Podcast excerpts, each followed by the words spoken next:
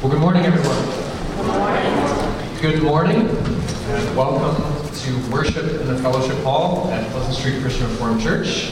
Uh, for those of you who are visiting, my name is Matthew. I'm the senior pastor here on behalf of all of us. So glad that you could be with us today. And I, this is the second Sunday we've done this, I'm getting used to, instead of the long view to see all of you, the wide, the wide angle, right? So, especially with my pivot point here on the mic, I'm going to try to, I'm try to do this a little bit more today. Uh, but it's it's good to be with you uh, today in person. Some of you have been attempting to join us via live stream right now. We were hoping to be able to live stream the service. Unfortunately, we were not able to get that to work. However, it is being recorded. So, uh, thank you for joining us after the fact. Uh, for those of you who can't be with us in person today. Uh, the air conditioning is on, and we are grateful uh, for this space, and also for everyone who had a hand in helping us make worship in this room possible. And so thank you to all of you who uh, set up chairs and communion and all those things. Um, as we're getting started this morning, there's a couple things I want to highlight for you. The first is that uh, bulletins made their way to the fellowship hall, so that's great, right? Uh, there's some upcoming information about things happening in the life of our church. There's just one I want to highlight for you. That's the church picnic, which is coming up at Fairwoods on August fourteenth, which is just actually just a couple weeks away. So please do join us for that. There's information about that in the bulletin. If you have questions, feel free to contact me or save you in the church office or one of the elders and deacons. But we'll hope to see you there for that on August fourteenth, which is not far away. It's, it's almost August. And the picnic's on August fourteenth, so there you go. Um, the other thing is that for today, in addition to the bulletin, we're trying to make things visible for everyone. We raised the screen a little bit, but we also provided lyric sheets for the songs we'll be singing. If you don't have one, it's the bigger sheet of paper. If you don't have one, if you'd like one, please raise your hand, because we were making some extra copies, and we will pass those around. All right?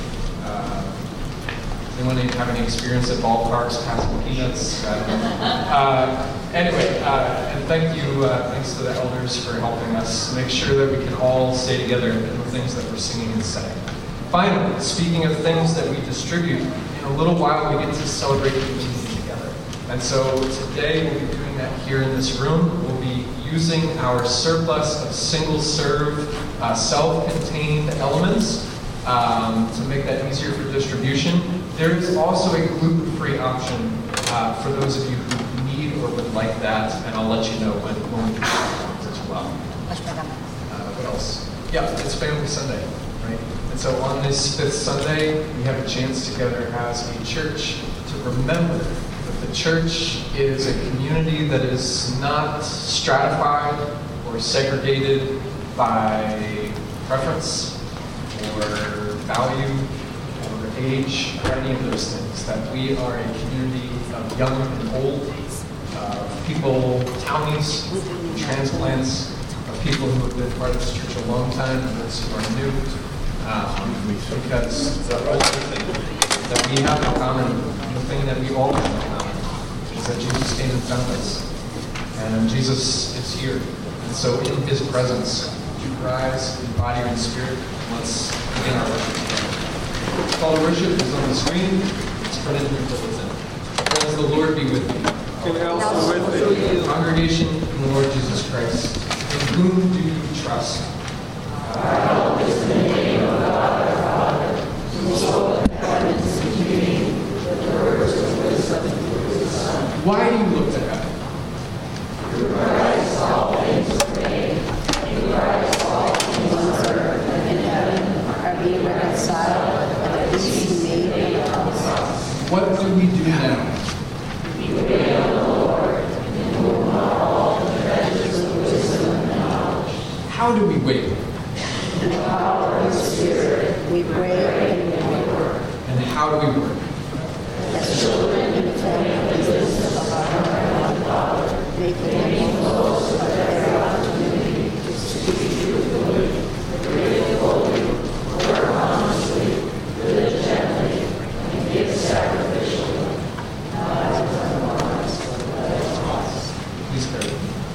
Father, send your spirit of wisdom upon us this morning, that we might know you.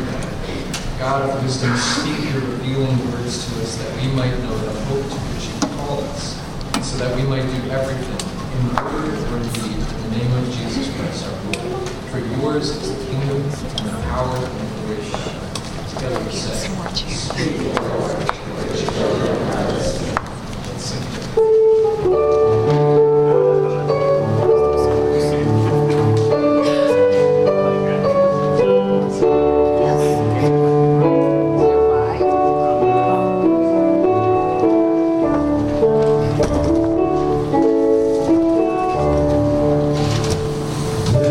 my Father's word.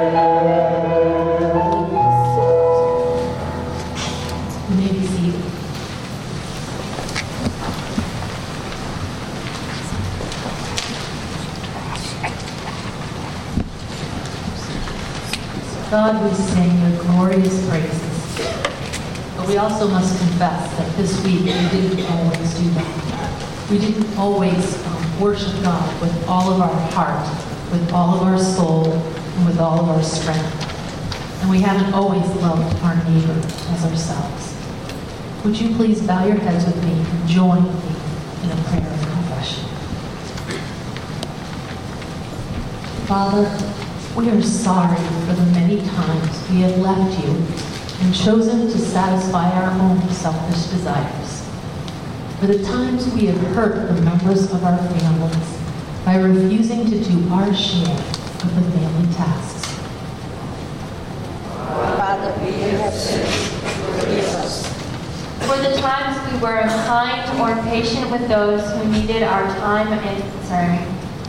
Father, we have sinned. Forgive us.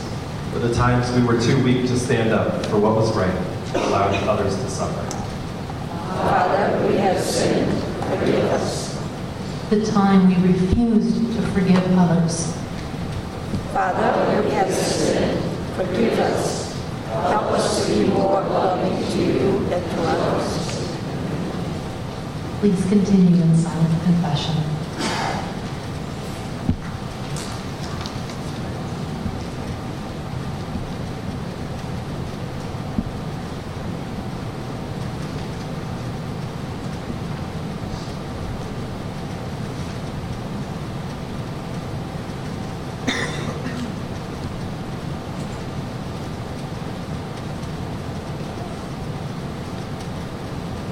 Hear these words of assurance from Psalm one oh three. The Lord is merciful and gracious, slow to anger, and abounding in steadfast love. As a father has compassion for his children, so the Lord has compassion for those who fear him.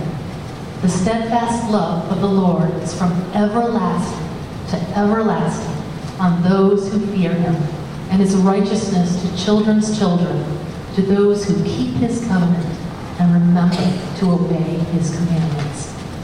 Thanks be to God.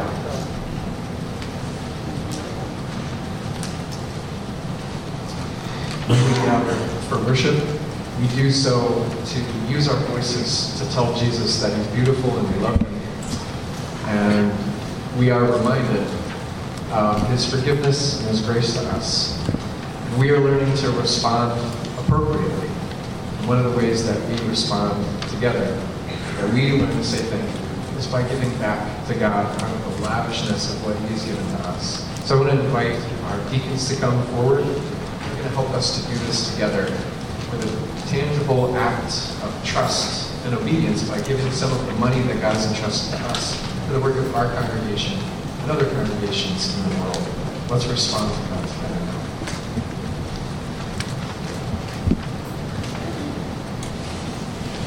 Thank you.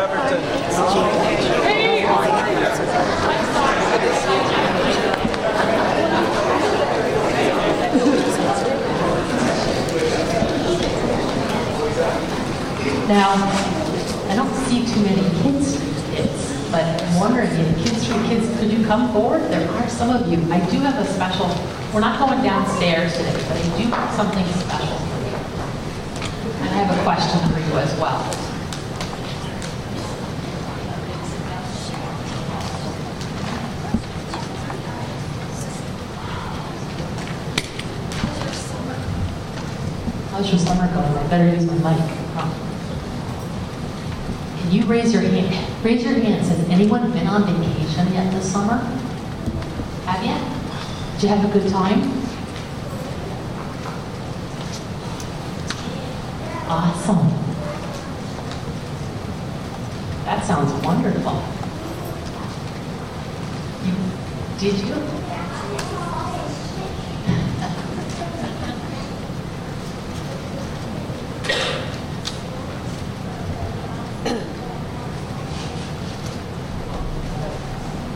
Well, I have to tell you that my husband John and I had the opportunity this summer, a couple weeks ago, to go to Israel. And um, does anyone know who lived in Israel? Any ideas? You all can join in. I mean, you're all kids too. And so we got to see some of the places where Jesus walked. And we also got to see some of the places we went. We swam in the Sea of Galilee where Jesus' disciples fished. And we got to see where David fought Goliath. And so many other places. We were in Jerusalem. And one of the things we did as we were there, we said the Shema every morning and every evening as we concluded our um, time together. Does anyone know, even the big people, what Shema means? And some of you have had my husband's class, so you probably should know what it means.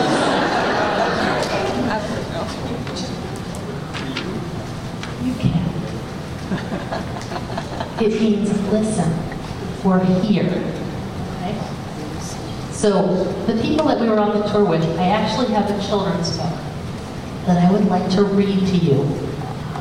And it's also on the screen, so you all can follow along. It's called Hear, O Little One. And you can actually, if you turn it upside down, it's for the evening. And then the, you can read it to your little ones in the morning and then at night when they go to bed. Hear, O little one, how much God loves you. Because of God's love, we can love too. The Lord is our God, the Lord alone. God reigns as the King, the one on the throne.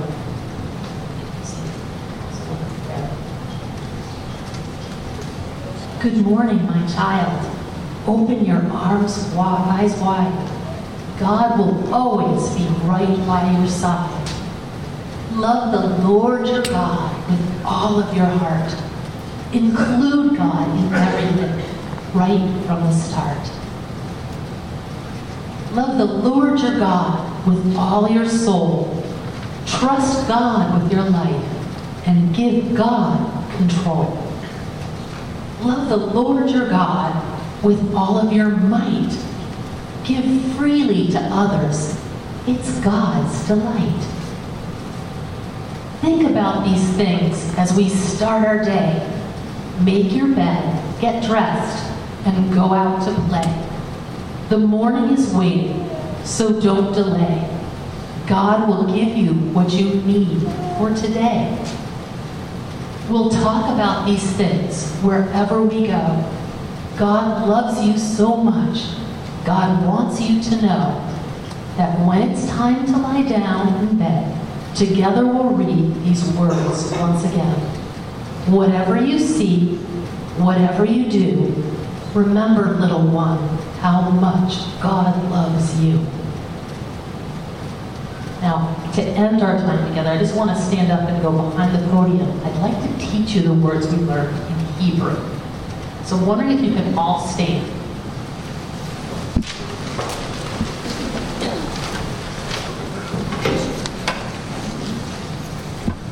Is it okay to use this mic suit? So the Shema um, is taken from Deuteronomy six, verses four through nine. And there's some hand motions to go with it. So I'm wondering if you can help me. We'll also, I'll teach you the Hebrew words for part of it, and then we'll do the rest in English, okay? So repeat after me. Shema, Shema. Israel, Israel. Adonai, Adonai. Elohanev, Elohanev. Adonai, Adonai. Echad, Echad. Let's try it again. We can all push together. Shema Israel, Adonai, Eloheinu, Adonai, Echad. Hear, O Israel, or hear, O Pleasant Street, the Lord is our God, the Lord alone. Love the Lord your God with all your heart, with all your soul, with all your soul. And with all your might. With all your might. And I'm going to add, and love your neighbors as you love yourself. Love your neighbors as you love yourself. Thanks so much, kids, for being here.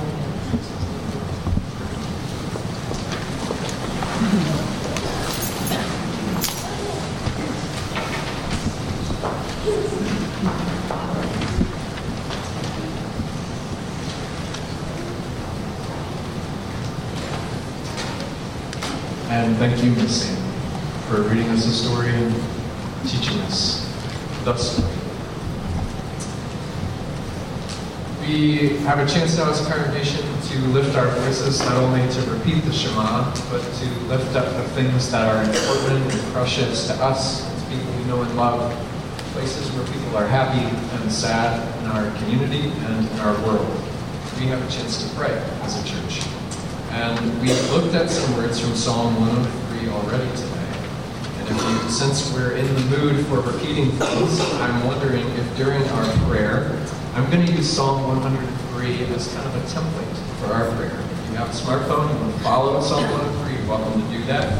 But for all of us, I would like us to say a refrain together during the psalm. Do you think we should do that? Yeah? Okay. We didn't spend all our refrain words just now, did we? Uh, so here's how it's going to go.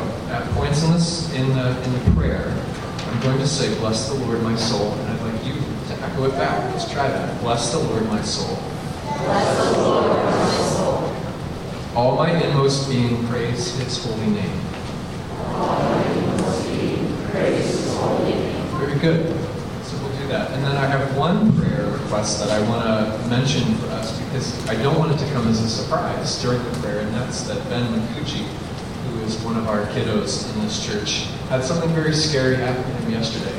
He had to go to the hospital because he had an appendicitis.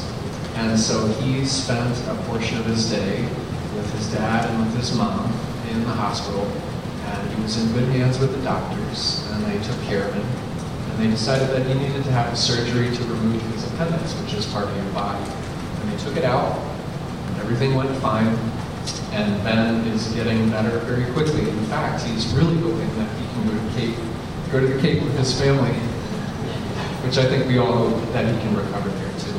So we'll give thanks and we'll, we'll pray for Ben during his very scary day. Let's pray together. Bless the Lord, my soul. Bless the Lord, my soul. All my inmost being, praise his holy name. All my inmost being, praise his holy name. O Lord, we do praise and bless you with all of our soul this morning. We praise and bless you for your gifts of water, food, air-conditioned climate, sheltering sanctuary. We praise you for gifts of song and speech, gift of your words and stories to us, and the promises that they teach us. For all the benefits of grace and mercy in Jesus Christ, we praise you for the abundance of grace and mercy that we receive in so many ways every day, just like the food that you place on our tables. Lord, you forgive all our sins. You bring us back to good health when we get sick. We ask that you would restore those who are suffering from ill health this morning. We pray for Audrey B, for Karen S, for Kathy B, for Mary, for Dwayne V, for Ben, and for all those who are missing loved ones recently. We pray for Carol, and in the recent news about Lauren's sister Cindy, who was discovered a mass in her mom. Lord, for each and every one of these people, we name them to you, knowing that you already know them, their stories, their names, and how to help them get better. So we lift them up to you now.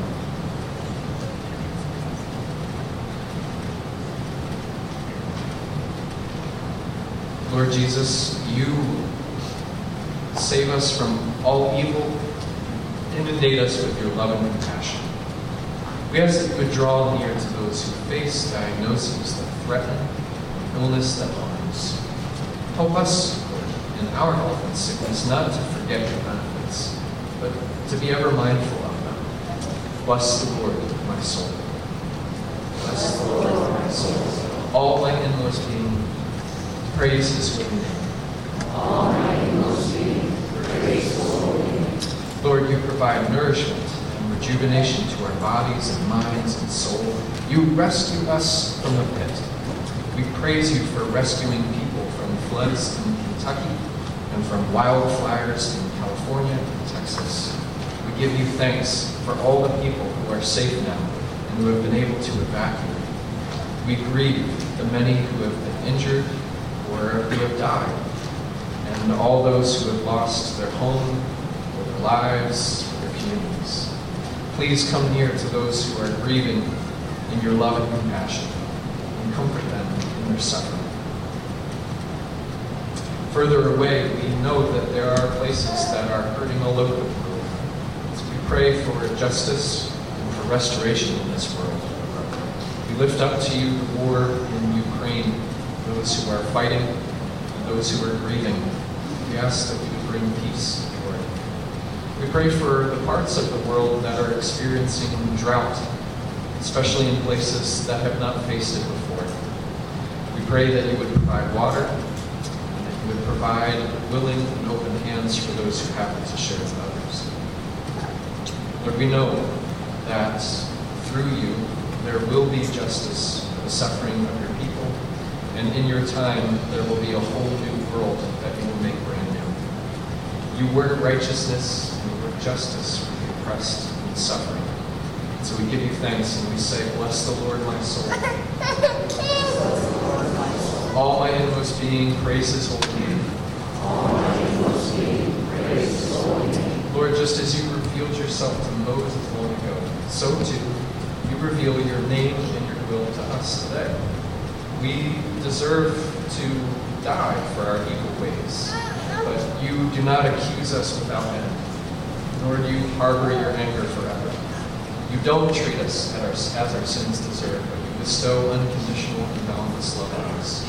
We pray for all those who are reading your words and learning to trust in you for the first time. Open their eyes as they read your word to see your promises fulfilled in Jesus Christ. Open their eyes to see that you, Lord, are slow to anger and abounding in steadfast love. And through it, you free us completely from the price of our transgressions. Bless the Lord, my soul. Bless the Lord, my soul. All my inmost being, praise his holy name. All my inmost being, praise his holy name. And we, together, cherish your compassion as a child cherishes the compassion of our parents. We know that without it, we would be dust, alive and growing one day, and blown away with the wind the next, fading even from memory. And yet because of your compassion, Lord, we are not consumed. Because of your compassion, you get a life of eternity, a gift that you've promised to future generations of those who trust in you as well. And so we pray for those whose memory is fading and whose strength is failing as they draw near to death. Help them and us to hold tightly to your promises, your obedience to your will. Bless the Lord, my soul. Bless the Lord, my soul. All my inmost being, praise his holy name.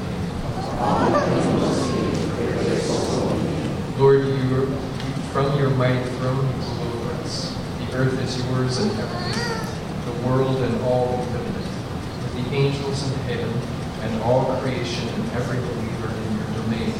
We worship you through Christ our Lord, praising your holy name. Bless the Lord, my soul. All my inmost being, praise his holy name. All my inmost being, praise his holy name.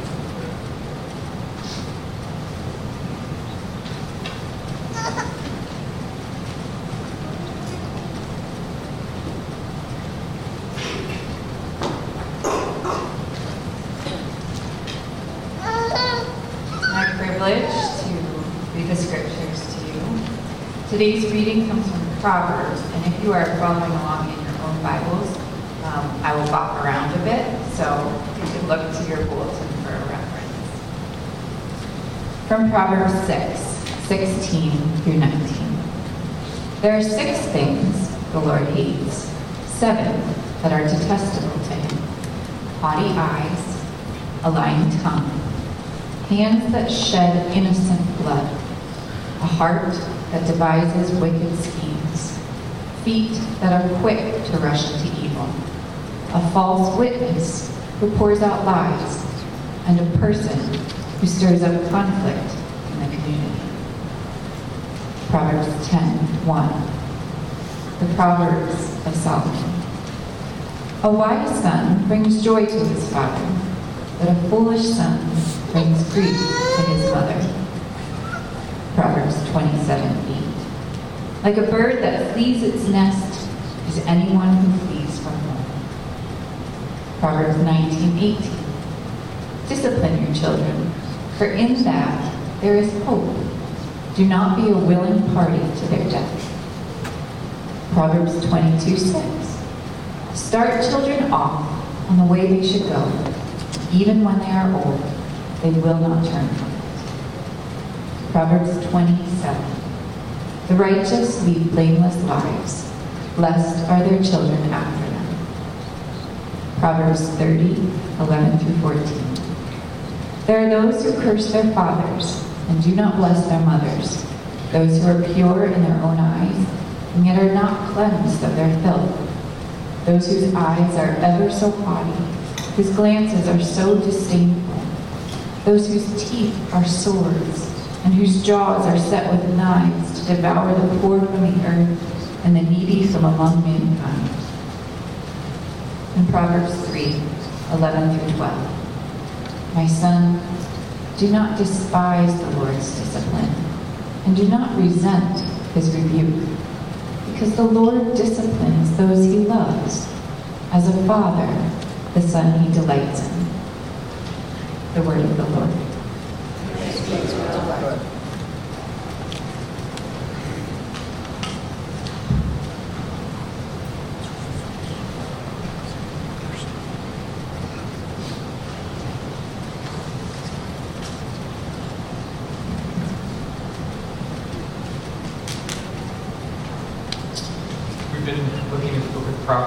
Together this summer, thematically, because if you've ever read it, they're scattered all over the place. And so we've really gathered some of these proverbs from different places together under some headings and themes and looking at, at them and sustained kind of reflection together. Would you join me in prayers we can start?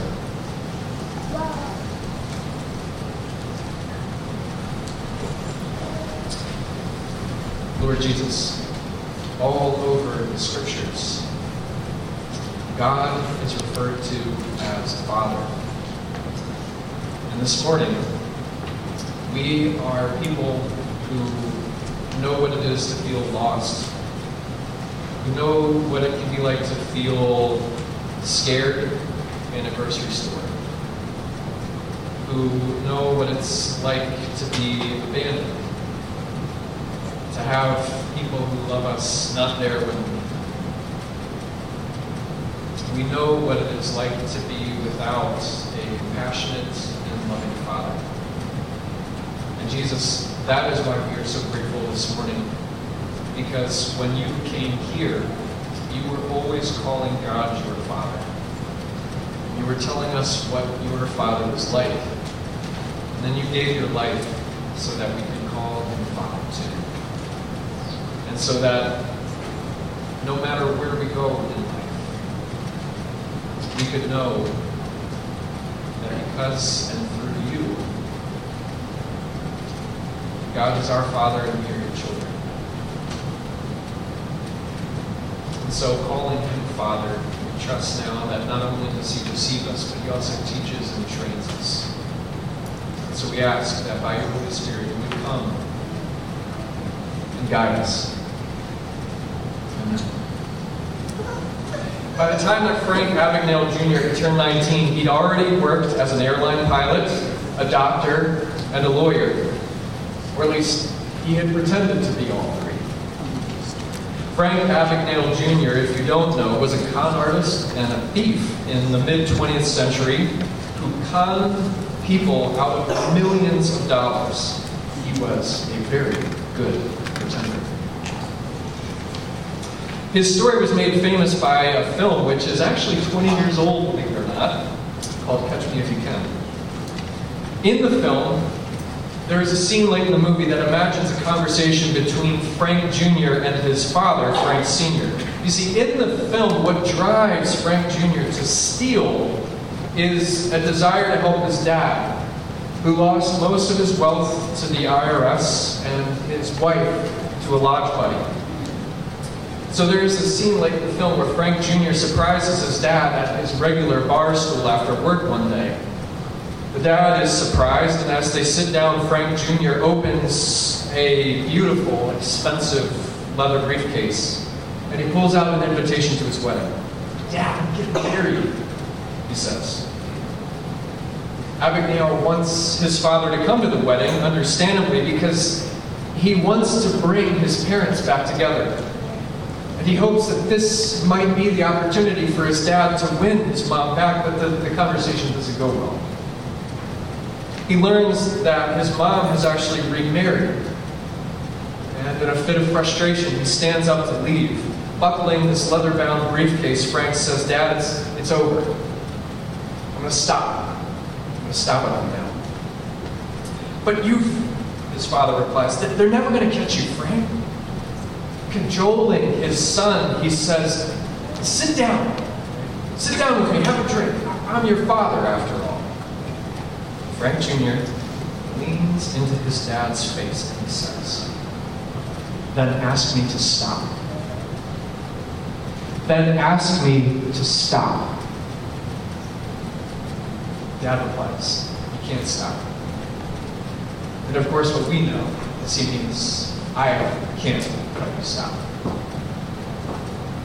And what I think is so important and striking about that scene is that in this relationship between this father and this son, it was the son who understood intuitively that it was his dad's job to warn him when he was walking down the road of unrighteousness. Frank Junior, wealthy, wayward, knew that it was his dad's job to discipline him. And that is a sentiment that the book of Proverbs could get behind. For the sages in Israel, discipline is a deeply important theme. But it is strange to us, I think, to imagine an early nineteen sixties con man craving the discipline of his father. Because, well, our world is not so different. In, in a world full of cravings like ours, discipline is not usually on the menu for remedies. Hungry? Why wait? You know the rest. Grab a Snickers. No one is advertising. Hungry? You ought to wait. Practice patience. But the thing is, every one of us wants a full, whole, healthy life in the world. It's just that when we imagine this whole, healthy, full, mature life, we're not usually imagining discipline as part of it. A life of, of being able to yield your will, to show restraint, to forgo your own interests for the sake of others. Biblically speaking, that is a full human life. We don't think of that as the path of freedom, though. And yet Proverbs suggests that willing submission to those in authority over you is actually the path to a free and fair life. So it was Saint Augustine who wrote to new monks who were just coming under those vows of poverty and chastity and obedience, of which obedience is always the hardest one. He wrote to new monks in his rule of life who had just taken these vows, and he said to them, "You don't know it yet, but to submit to your superiors is actually an act of kindness to yourself."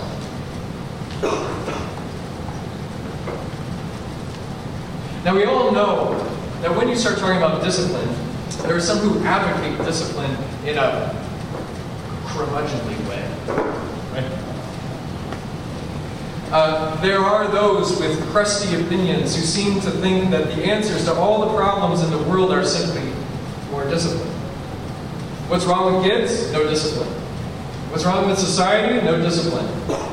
But, but we shouldn't confuse these two things, because unlike that voice of punishment, the sages in Proverbs, they don't treat discipline as this negative, punishing thing. For them, discipline is a wholly positive thing. See, when Proverbs describes the characteristics of the wise, one of those characteristics is a person who welcomes discipline and who knows how to influence others in their orbit from that same place, who can raise a family with discipline as well. In fact, the whole book, as we've seen already, it imagines itself as a conversation between a father and a son. The father is relaying wisdom on behalf of he and his wife to his son that they hope one day will heed this wisdom. We heard it earlier, a couple weeks ago, in Proverbs chapter one, verse, verse eight. "Hear, my son," the father says, "and do not forsake your mother's teaching," except, do you know what the word is? It's Shema, which may sound familiar, because we just learned it a little while ago. Shema, O son, your father's teaching and your mother's instruction, which is intentionally set in parallel with those verses in Deuteronomy six. "Shema, O Israel," as Yahweh, the Father, speaks to his son, Israel. "Hear, O son, Israel." And as Ellen Davis points out, what Proverbs is doing is it's setting the teaching of parents in the same sacred tradition as God's instruction to the Torah.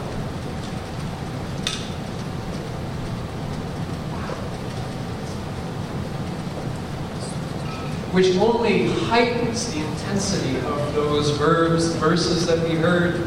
Train a child in the way he or she should go, and they won't depart from it even when they're old. Which may be the most famous proverb in the book, and also one of the most painful. Because in that verse, we discover the difference between a line of code and a machine, and a path of wisdom, which we can point out, but not everyone always thinks. It's one of the most misunderstood and misapplied verses too. For those beginning families, it's sometimes described as a promise, as if you just do this, then everything will go fine. For those who have wayward children, it becomes damning evidence that you didn't do it. Proverbs twenty-two six is not a promise. Many of us know folks who did all the things that Proverbs might suggest to train their children and still scratch their heads about the way that the kids turn out. And others scratch their heads over the way that they did parent and the wonderful children that they had in spite of it. Proverbs twenty-two six is a reminder that families and mentors, foster parents, coaches, maybe even P H D supervisors have a wonderful opportunity. It is the opportunity to be attentive to the, the skills, interests, and the fears, and the longings, and the gifts of the individuals who are in their care. It is a mandate to pay attention to this child, this student.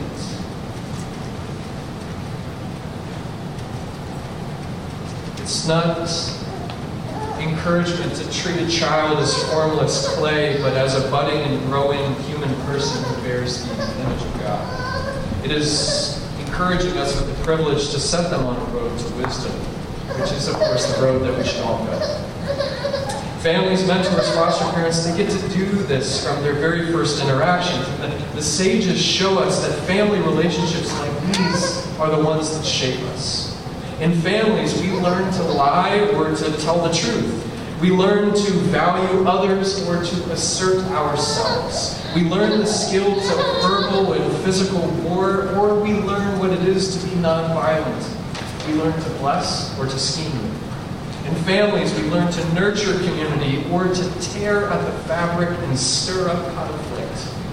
And as Proverbs tells us, God despises those who tear the fabric of community. We hear it in those strong, striking words of Proverbs six that deception and lying, arrogance, murder, conflict in all its forms tears at the fabric of community. It's a stench in God's face.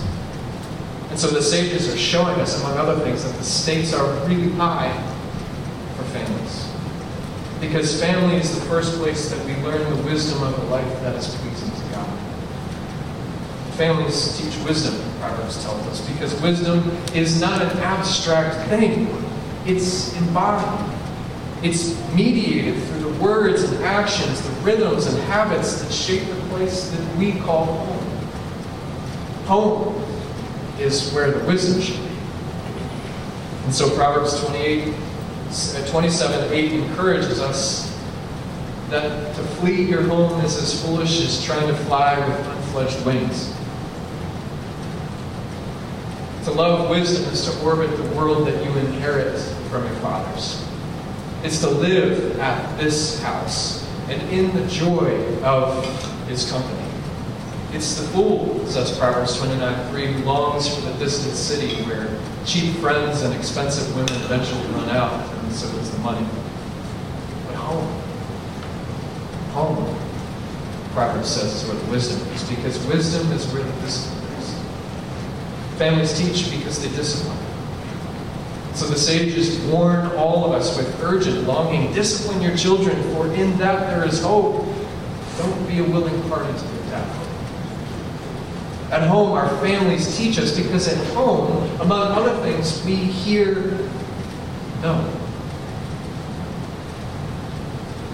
You know, I, I don't know about you, but I hear a lot of people talk about the problems of parenting today, and the answer is simply that we need to say no for it.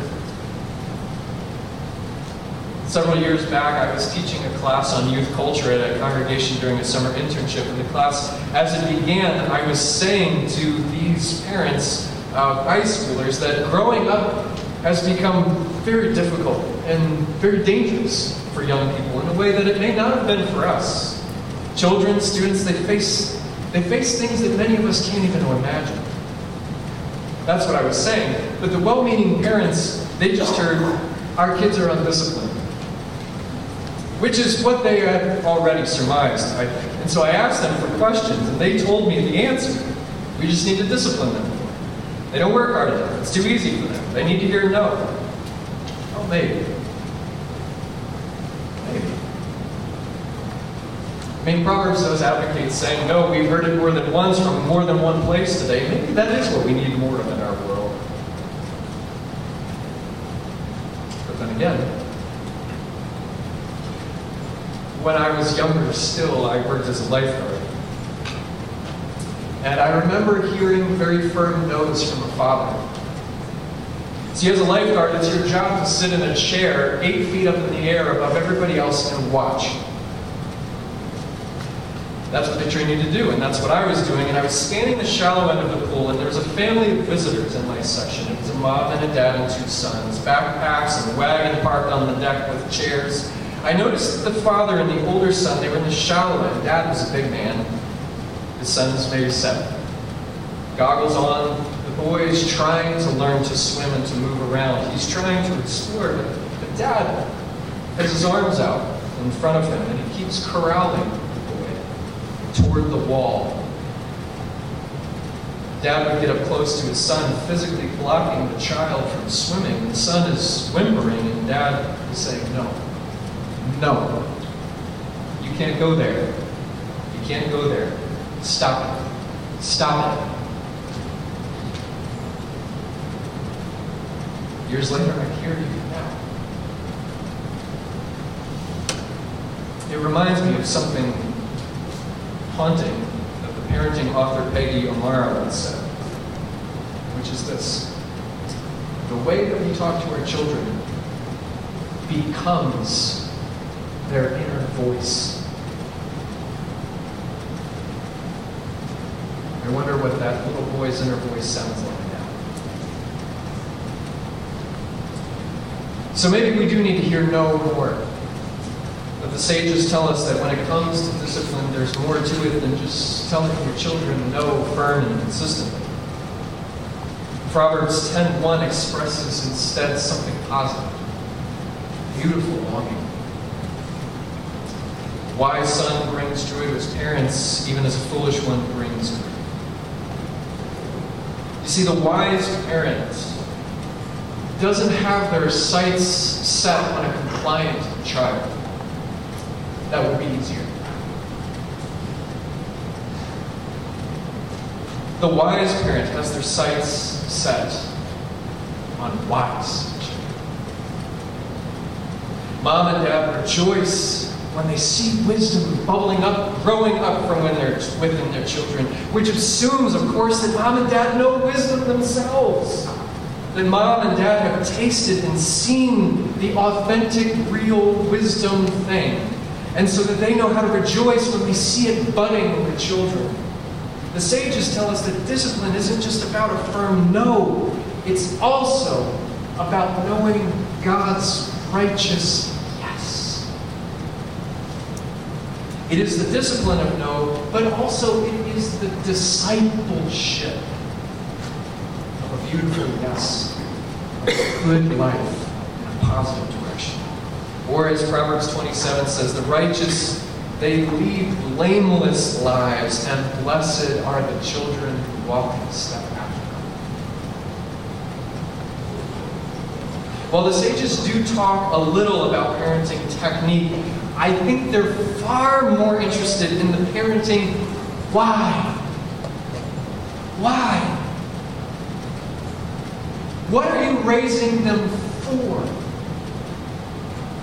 And that is a question that has everything to do not just with the small kids crowd, but society as a whole. In Proverbs thirty, we hear these words from this elderly sage named Agur, who's at the end of his life, and he's looking back over all the things that he's learned and reflecting on it.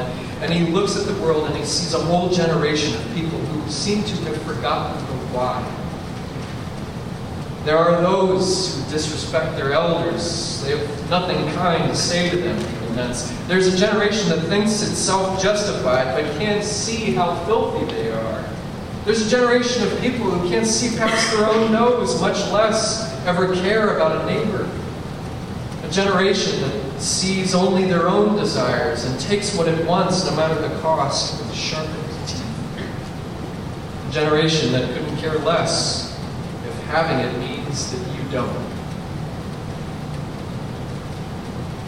It's tough. Agur looks out and he laments a generation coming after him, blind to its rapacious greed and elder neglect. Isn't it interesting that those two things go together? We don't often think about the connection between unchecked desire and disrespect for our elders, but, but Agur shows us that they stem from the same root. Self-absorption. You know, some parenting books, they wonder what's wrong with the kids and why don't they obey, but as folks have pointed out, the answer to what's wrong with the kids is, well, it's in the mirror. All they have to do is shrug and say, I don't know, the ones who raised us.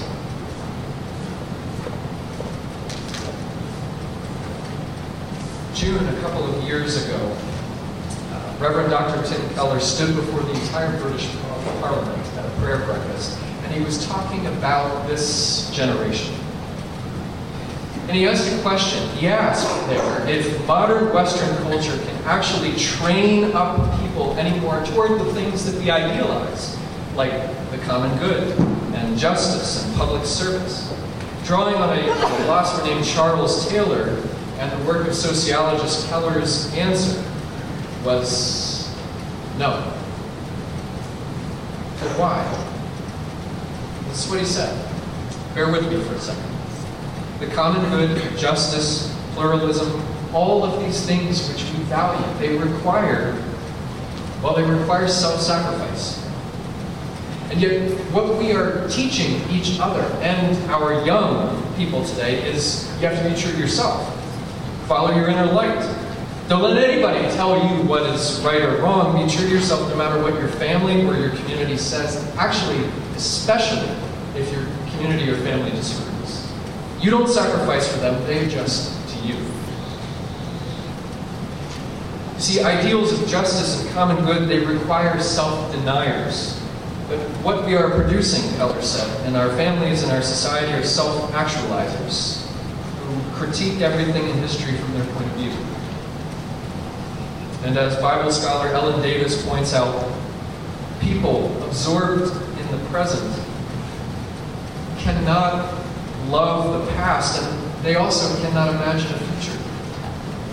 And it's always the children who suffer the most when that happens. So our only hope is to learn to love wisdom, to come home to our Father's house. The sages point the way. They tell us that the way home is through the disciplining voice of our righteous Father in heaven, who rebukes, who disciplines, who calls back, and who also casts for us a very different future. Sometimes God calls out of a whirlwind. Sometimes the voice of a child. Which is how Isaiah always imagined it would go when the future came. He said it would be a little child that would lead the wayward people home. And of course, Isaiah was talking about God's own son, the Word of God made flesh, God's little boy, the gift to us. The very words of Jesus are God's words to us. That's what Jesus says. And Jesus used those words to speak of a beautiful kingdom of God. And he described it He said it was so valuable that it was worth everything that you have and more, so sell it all, give it away, give it away, get rid of it. Lean your life into this coming kingdom of justice and peace. Lose yourself in that and you will find something truly worth having. Give up revenge and pray for your enemies. Put the children on your lap and follow me. Follow me, for I am the way home.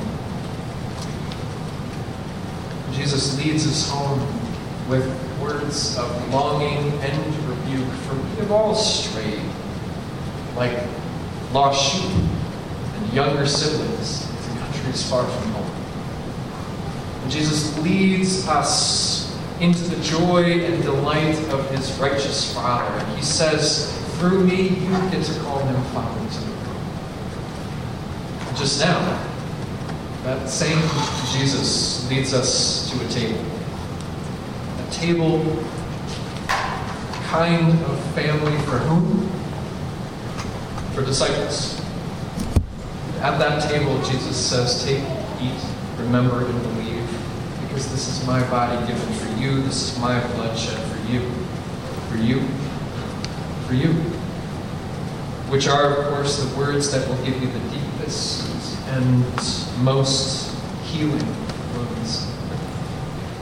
They are words rich with longing for a kingdom that is coming even now. They are words of love from a Father, from your Father, from our Father, who disciplines those he loves as a father, children in whom he delights. In the name of the Father, and the Son, and the Holy Spirit. Amen.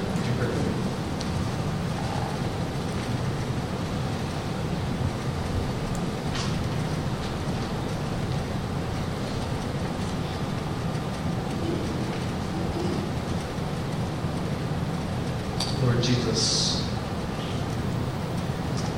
sitting together now, realize with your call and voice coming to us that we are further from home than we may have realized.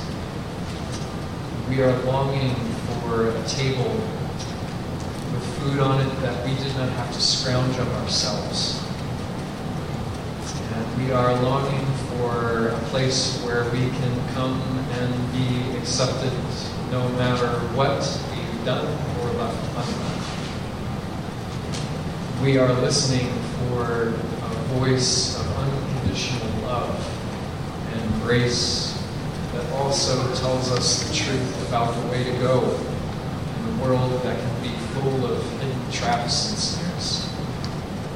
So what we are saying is that, Lord Jesus, we are longing to be near to you. Please show us again the good news that you have come near to us and that we don't have to go far at all. For you have brought your grace, your presence, and power to where we are. Pray this in your name.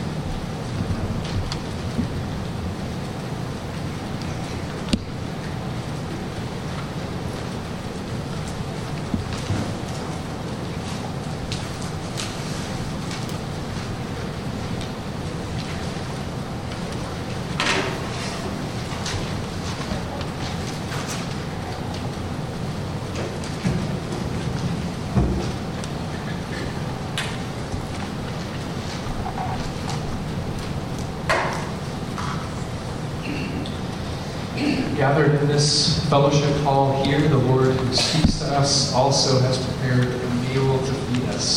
It's as real as juice and a piece of bread, and even more filling, if you can believe that. Friends, this is the table of the Lord, and he has prepared everything, and all is ready. So all we have to do is come and receive it. We are going to take communion together first by saying some words of prayer and remembrance, and then the elders will distribute some of those elements to us. Let's pray together. Friends, the Lord be with you. Set your hope on God. The grace of the Lord Jesus Christ be with you all. Friends, this is the table of the Lord, and He invites all who love Him and trust in Him alone for their salvation to sit with Him and to share this joyful feast. Together we say, It's our joy to say thank you to God for this meal and for saving us today in our lives. Pray with me. We thank you, God, Creator of all. You gave us life and loved us before we thank you, God, for your Son, Jesus. His death freed us from sin. His resurrection gives us new life. His return will bring us to live in God's house forever. We thank you, God, for the Holy Spirit. May the Spirit make this bread and juice a holy meal of faith. Amen. Amen. You guys have some questions. We come to this table because Jesus invites us here. To remember Him, Jesus tells us to eat this broken bread and drink this cup in true faith, and to keep doing this until He comes again. In this meal, God tells us that our sins have been completely forgiven through the one sacrifice of Jesus Christ. On the cross, Jesus' body was broken, and Jesus' blood was shed. God also tells us that the Holy Spirit makes us one with Christ, and through Jesus, one with all other Christians. Where did this meal come from? Let us all together, young and old, familiar and new, remember the story of how this meal came to us. The night before Jesus was arrested, He was eating with His disciples. Like always, He took some bread, and He thanked God, and He broke it.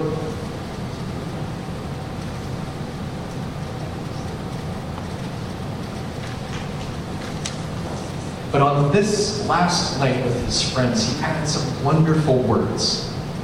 This is my body, which is given for you. Let this to remember me.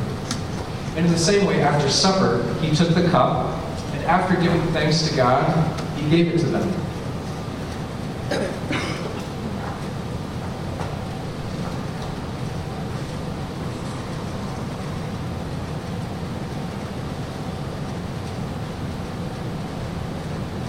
He said, this cup makes you sons and daughters washed in my blood. Whenever you drink it, do this to remember me.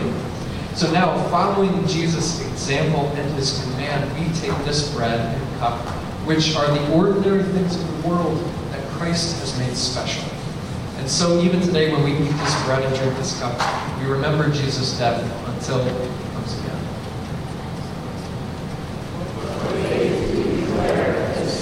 Let's say it together. Christ has died. Christ has risen. Christ will come again. Come, then, people of God, to the joyful feast of our Lord. Please pray for me. Loving God, You made this world marvelous for us to enjoy. You gave us Jesus to be our Savior, Lord, and friend, and to bring us to You. You send Your Spirit to make us one family in Christ. Through Your goodness, we have this bread and wine to offer, which the earth has given and human hands have made. May we know Your presence in the sharing of this bread, and through Your word, may we know the power of Your salvation. We celebrate because Jesus shared His life with the disciples, and shared it with the church, and shares it with us now. Make us one in Christ and one with each other through this meal. Amen. Amen. Brothers and sisters, come, for everything is ready. These are the gifts of God, the people of God.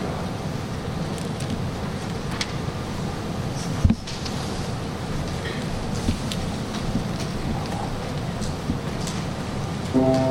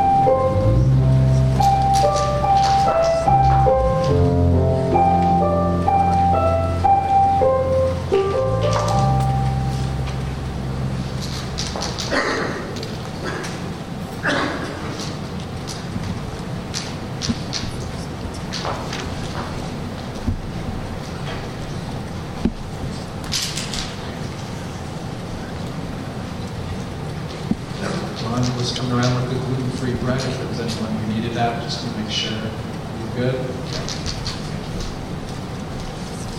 So go ahead and open the top part of your cup. I think we remember the drill on this one. I'm going to check in this one. Brothers and sisters, take it.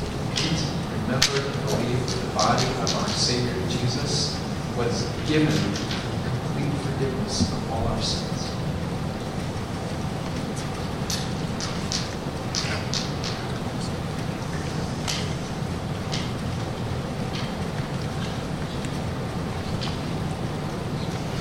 Go ahead and turn your cup over and open that. That's a two-hander, so.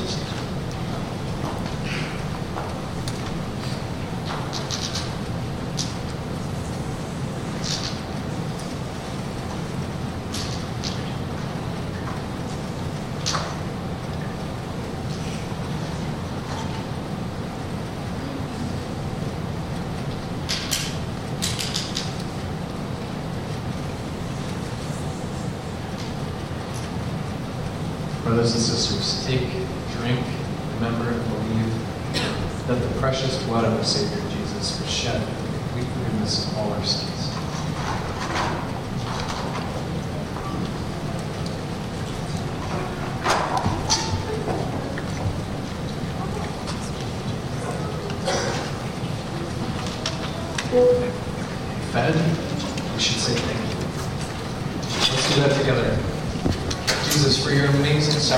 That has made us clean and forgiven and free.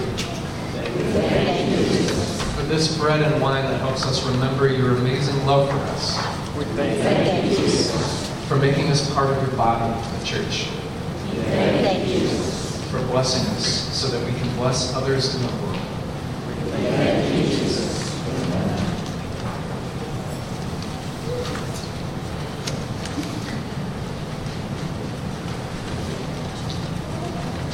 At this table, the Lord who has brought us here promises to send us out full of grace and to be with us wherever this week takes you. Would you rise in body or in spirit, at home or in the room, and receive God's blessing? Friends, the Lord bless you and keep you. The Lord make his face to shine upon you and be gracious to you. The Lord turn his face toward you and give you his peace. Amen. Let's go sing it.